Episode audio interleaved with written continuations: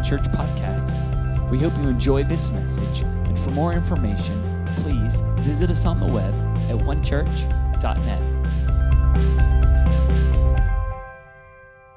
Good morning, friends. Good morning, One Church. So excited just to be able to share with you some of the things that the Lord has been showing me during this season. And before we get started, why don't we just take a quick moment and pray and invite God into our homes? Lord, we just thank you for today. We just really invite you into each one of our homes and into our hearts, Lord. Let this message speak into us. Lord God, let our spiritual ears be open and our eyes be open to what it is you want to say and what it is you want to do. Lord, help me to be able to, to deliver the message well, Lord God, to communicate well, and that my mouth would be open. And Holy Spirit, I just pray that you come into our midst right now. In your name I pray. Amen. Amen. Well, we are halfway through the year, and as many of you know, halfway point can oftentimes be a place of struggle. Uh, this year probably didn't look doesn't look like what most of us expected it to look like. Maybe some of those uh, New Year's resolutions or things that we had been planning on doing. I know my wife and I had planned on doing some traveling this year, and that's been postponed. And so, some of those things that maybe we set off to do um, we're not able to do, or you know, those things are postponed or on hold. And uh, as many of you know, the middle time, the middle part of anything can be difficult. Holding on to that promise, holding on to that word, believing for those things that God has given you. And earlier, a few weeks ago, I was actually reminded of a, a kind of a cool, funny story from from my college days. A friend and I had set off to do this long trail, and we were gonna we had decided to do it in a single day. And I remember about halfway down the trail, we realized we had taken a wrong turn actually and gone off track. And that was like such a discouraging moment for us because we were so tired. We had been pushing and fighting to do this and to, re- to think, man, we've made a wrong turn or we've gone down a wrong path. At that point, we just felt so discouraged and wanted to give up. Ultimately, we ended up finishing the trail, but that discouragement was very real in the moment. And if you're in the middle of problems in life or the middle of things and you're going through stuff right now, I just want to encourage you that God is fighting for you, that He is on your side, and that He wants to do something new in this season, even though it may feel like a discouraging point or things are just different or things are new or not what you expected to be.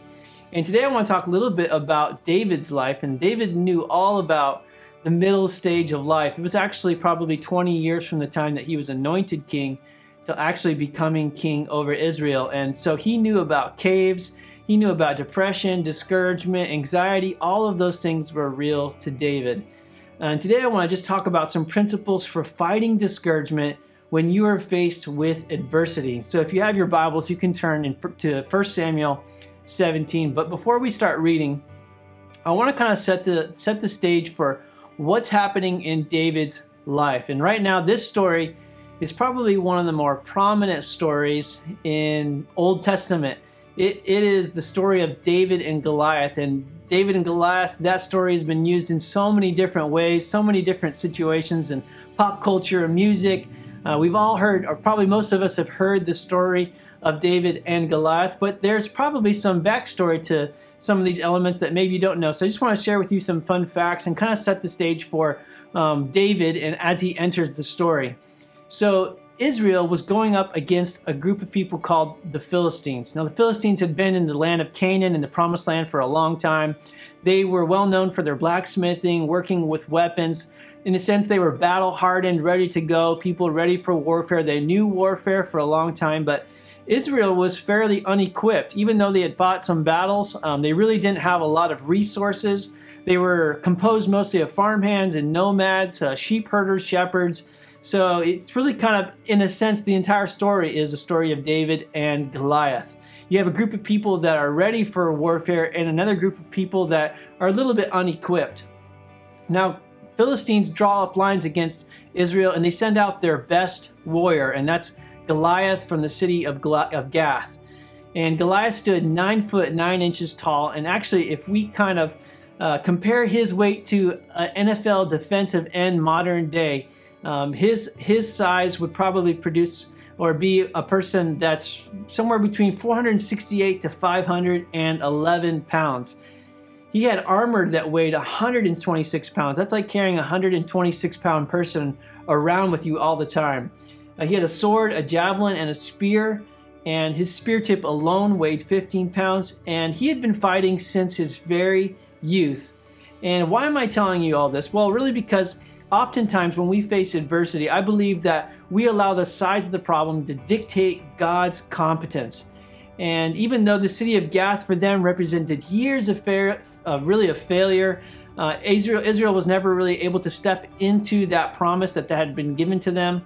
Goliath represented years of basically Israel like internalizing and looking at themselves, their own abilities. And uh, even though they experienced years of defeat, it didn't change God's promise for them. It doesn't change God's promise for you and I. And maybe today, as you're watching, you're feeling like Israel, just kind of stuck in the middle season of life, really approached by an, this antagonistic spirit that is bringing discouragement as you continue to step out and believe for what God has for you. Maybe it's just been years of failure or struggles or attempts to do what's right, but uh, you feel just really cut off from that life of victory that God has promised you.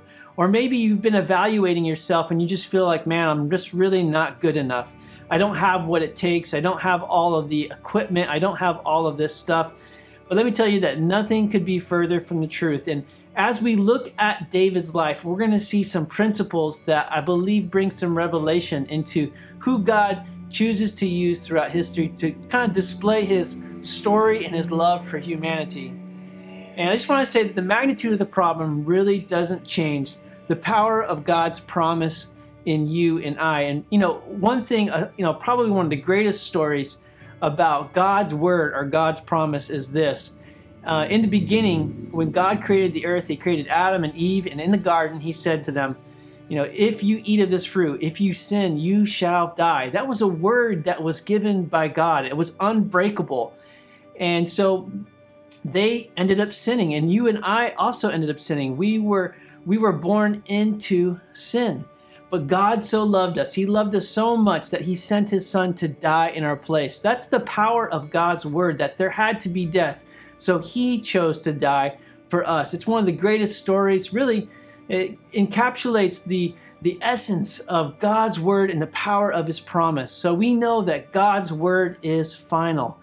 Um, and David really lived this out. And we're going to see that in this story as we look at him and David, or him and Goliath. So let's start reading in 1 Samuel 17, verses 32 through 40.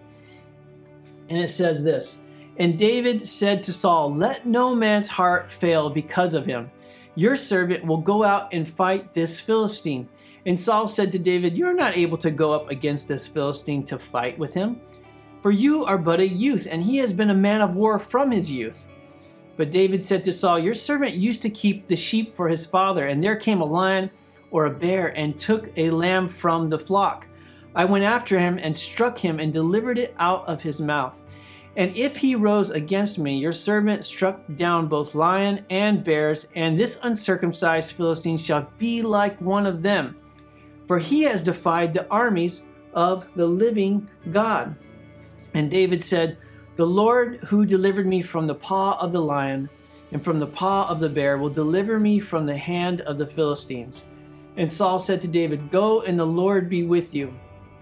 Then Saul clothed David with his armor, and he put his helmet of bronze on his head, and clothed him with a coat of mail. And David strapped on his sword over his armor, and he tried to go in vain, for he had not tested them. Then David said to Saul, I cannot go with these, for I have not tested them. So David put them off. Then he took his staff in his hand chose five stones from the brook, put them in his shepherd's pouch. His sling was in his hand, and he approached the Philistine. So, who is David? Well, David really is a nobody in this moment. He's just a shepherd boy from the house of Jesse. He actually had seven older brothers, and he was given the dirty, lonely job of taking care of the stinky old sheep out in the field. And even when the priest Samuel came to anoint one of the brothers or one of the sons of Jesse as the next king of Israel, they didn't even call him out of the field to be one of the potential candidates. And how many of you know that's probably pretty bad when your own family doesn't even believe in you? And so the biggest thing really going for David was actually that it wasn't his size, it wasn't his age or knowledge, it was really that his heart after God. It was that he had a heart after God. And today, if you're feeling disqualified on any level or every level, I just want to say that time and time again, God in the Word of God shows us that God is looking for unqualified people to share his story of love to humanity. And if there's really one qualification, if there's one thing that's important, it's to have a heart after God, to love the Lord your God with all your heart, soul, and mind. But many of you know that in that process of loving God, in that process of life, there's often these points of discouragement, of pain, of agony, of things that we go through that aren't necessarily in our control. And even Jesus felt pain. He felt the agony of life too. It's a real thing. So what I wanted to do today is just kind of look at this passage of scripture that scripture that we just read and kind of break down some things in David's life that I think God had been working on long before he ever got to the battlefield. So I want to give us five stones for fighting discouragement today. Number 1 is willingness. Willingness to be used however God leads. You know, Jesus lived this. Willingness really means surrender. And Jesus had fully defeated the enemy of death when he went to the cross because he was sub- fully submitted to God. Right before he went to the cross, he said, Lord, it's not my will, but your will. Basically, basically he's saying, Lord, there's some tough stuff, there's some hard stuff. I don't necessarily want to go through this, but Lord, whatever it is you say, I will do. Whatever your will is for my life, I submit to you. James chapter 4, verses 7 through 8 says this Submit yourselves to God, and the devil will flee. Draw near to God, and he will draw near to you. You know, because when when we're fully submitted to God, there's really no room for our own will to have its way. That's what that's what makes the difference. Why would the devil flee? Because because the, the devil's sandbox in a sense, or the devil's playpen is your will. You know, he, he's going to come at you and convince you, oh, you want this, you want that. What do you want? What do you really want for your life? What's the best for your life? But when we're fully submitted to God, when we're fully submitted to what God wants, He always comes first in that question. Even like, where do we see uh, David when this story starts? We actually see him as the grocery boy. The next king of Israel is the grocery boy to his brothers that rejected him and he submitted to his own father. His father says, Hey, go down to the battlefield, take these breads, take these cheeses, and let me know how it's going. So we see that even in David's life, there is this element of submission. And when we live willing to do whatever God asks of us, we can trust that God will see us through any situation because it's not our will, it's His. Number two, honor. Putting God first in our lives. David put God first, really. When David stepped onto the battlefield, he says this in verse 26 For who is this uncircumcised Philistine that he should defy the armies of the living God? You know, he doesn't even really give Goliath credit in this moment. He doesn't even say his name. He's not denying that there's a problem. But while everybody's eyes are falling on the giant, his capability, his size, his scariness, all of that, where does David David's eyes fall on? David's eyes fall on God. When we set our eyes on God, we set Him first in our family, our job, our finances. You know, it begins to diminish the facade that the enemy has control over our lives. I remember one of my favorite stories for when I just got married. Steph and I had just gotten married, and I was just starting off in business, being self employed. And I, so I was working with a friend here in Orlando. We were actually installing an AC unit and he had an AC business. And we were just having some casual conversation while we were working. And he said this to me, and it's always stuck with me. He said this. He said, I just quit worrying one day whether or not God would provide. He said, We had been through, my family and I had been through some low times, we'd been through some high times, and through everything, we had a, a roof over our head, we had shelter, we had food. And I just began to realize that, you know, God's word doesn't fail in my life. When He promises you something, when He prom- what His word promises to you, those things cannot fail. God is faithful. And so I, he said, I just began to look at every opportunity as a way to glorify God. You know, David doesn't deny the giant. He doesn't deny the size of the problem. But what he does do is he puts God first. And we when we decide to do that in our lives, when we allow uh, that honor the God to have his rightful place in our lives, you know, those things begin to develop. His promises begin to develop. That faith begins to develop and release the promises of God in our lives. Number three, confidence. You have everything you need. Let's read real quick, verse starting in verse 37. It says, Then Saul clothed David with his armor. He put a helmet of bronze on his head and clothed him with a coat of mail. And David strapped his sword over his armor. He tried to go in vain, but he had not tested them. Then David said to Saul, I cannot go with these, for I have not tested them. So David put them off. You know, many of us, I know I'm guilty of this, can be crippled by fear that when we look at ourselves, when we look at our own abilities, we feel like, you know what, I just don't have enough. I don't have what it takes. And, you know, Saul's even trying to do that at this moment. As he evaluates David, he's saying, you know, I don't know if you have what it takes. I think you need some of this, you need some of that. But David was confident that God wanted to use who he was in that moment, not who he was in the past, not who he's going to be in the future, but David, the young shepherd boy from the mountains, the, care, the one who took care of the sheep, rejected by his brothers, rejected by people on the battlefield. David was confident in God. He was confident in all that God had given him, that the battle is not just his. It's not about what he can do, but it's about what God can do. Listen to what it says in 1 John 4 4. It says, For greater is he who is in you than he who is in the world. It's, it's not about us, it's about who lives in us. I love the last thing that David says right before he kills Goliath. He says this, and that all the assembly may know that the Lord saves not with sword or spear, for it is the Lord's battle, and he will give you into our hand. Friends, you already have enough. God just wants to use you. God's not looking for the most competent person, the most handsome person, the most able person. God's looking for people that put their trust in him.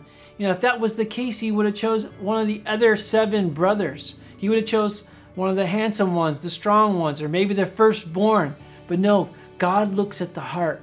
He looked at David's heart and he saw something more. He saw someone that would trust him even in his own lack of ability, even in, in, in how small he was.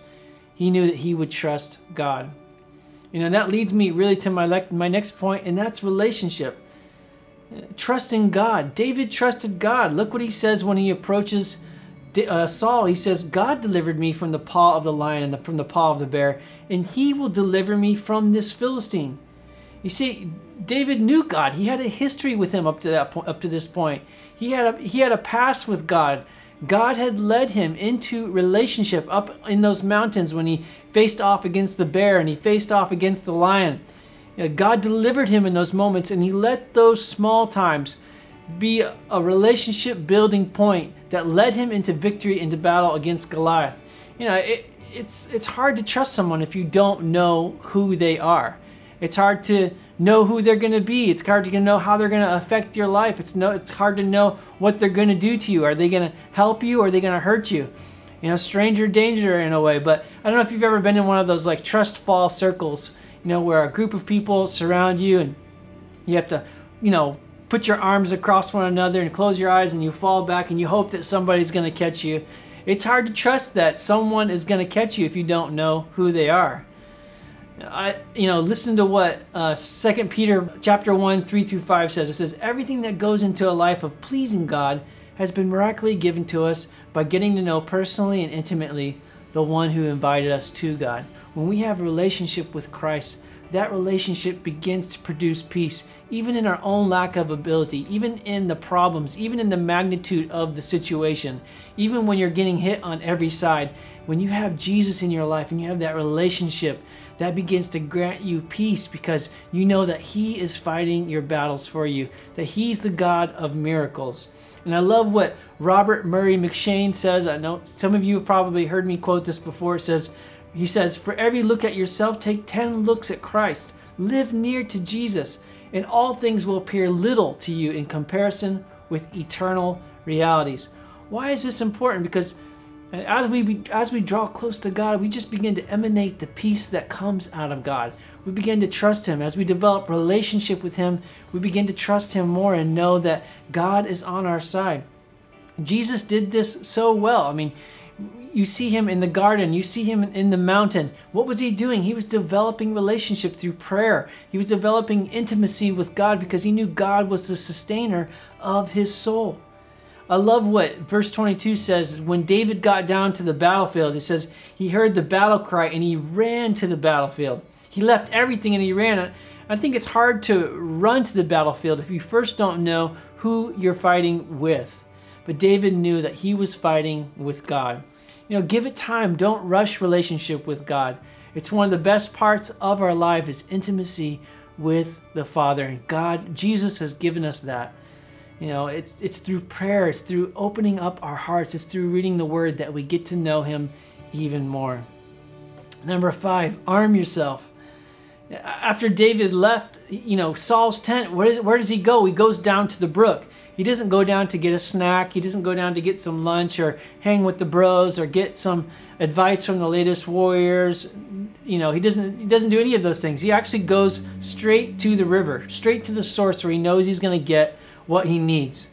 Friends, we need to be going to the river, to the presence of God for refreshment, for life, for ammunition. If we're going to the internet, if we're going to TV, if we're going to Facebook and social media, none of those things are going to give us life like the presence of God. Listen to what um, David says in Psalm chapter 1, verses 1 through 3. He says, What delight comes to the one who follows God's ways? He won't walk in step with the wicked, nor share the sinner's way, nor, nor be found in the scorner's seat.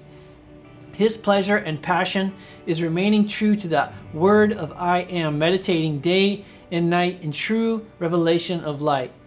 He will be standing firm like the flourishing tree planted by God's design, deeply rooted by the brooks of bliss, bearing fruit in every season of his life.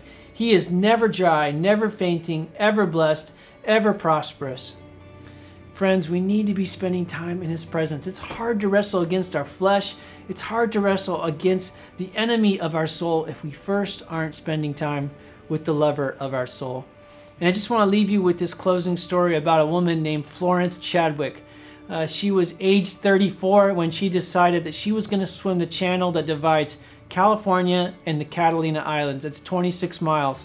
So she set out one day. Her mom was in a boat, and some other people in some other boats had surrounded her, and they were making sure she was going to be safe from sharks or anything that could come. And so she began to swim the channel. In 15 hours in, she began to get discouraged and say, You know what? I just don't know if I can make it. A deep fog had set in over the water, and she couldn't see how far she had gone. And her mother began to encourage her, You can make it, you can make it, keep going. But she began to get more and more tired as she swam, and she said, You know what? I just don't think I can make it. I'm to give up. So she got, she got back into the boat, and then she, as they began to paddle back to shore, the clouds began to part, the fog began to clear, and there they realized they were only a few hundred yards away from the shore. Friends, I just want to encourage you today to not give up.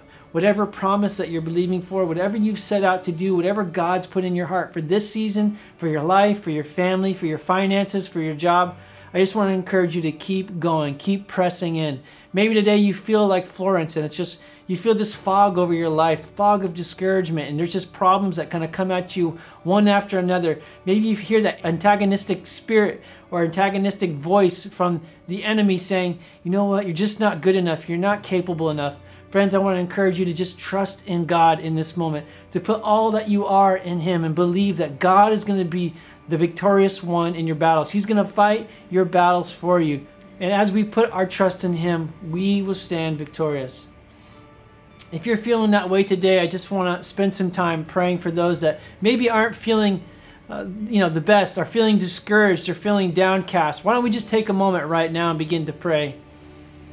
Lord, I just pray that your spirit of encouragement would just begin to be poured out over people today as they hear this word, as they reflect on their soul and their heart, Lord God, that that you would just begin to nourish them, that you would be the one that as you as we surrender, as we honor you, as we submit to you, as we give our lives to you, as we develop relationship with you, Lord God, that you would begin to encourage our lives.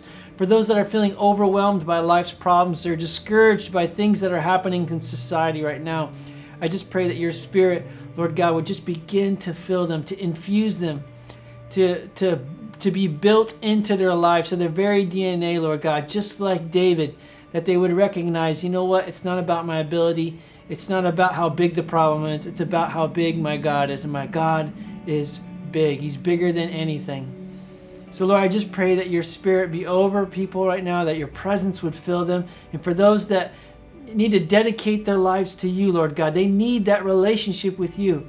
May they turn their hearts to you in this moment. May they open up their lives and say, Lord, I just need you. You're the center. You're the one for me. You, I want to I want to be in relationship with you. So I thank you for this day, Lord God. I pray your blessing over everybody, Lord God, and those that hear this word. In your name I pray. Amen. Well, guys, thank you for letting me just share some of the things that the Lord has been showing me and encouraging me during this season when things have been so crazy. And if you're in a house church today, I just want to encourage you to pull up a chair, pull up some friends, take this time right now to just share what God is speaking to you through this message or what God's doing in your life. And we're praying you have great conversation, a blessed week, and we'll see you right back here next Sunday.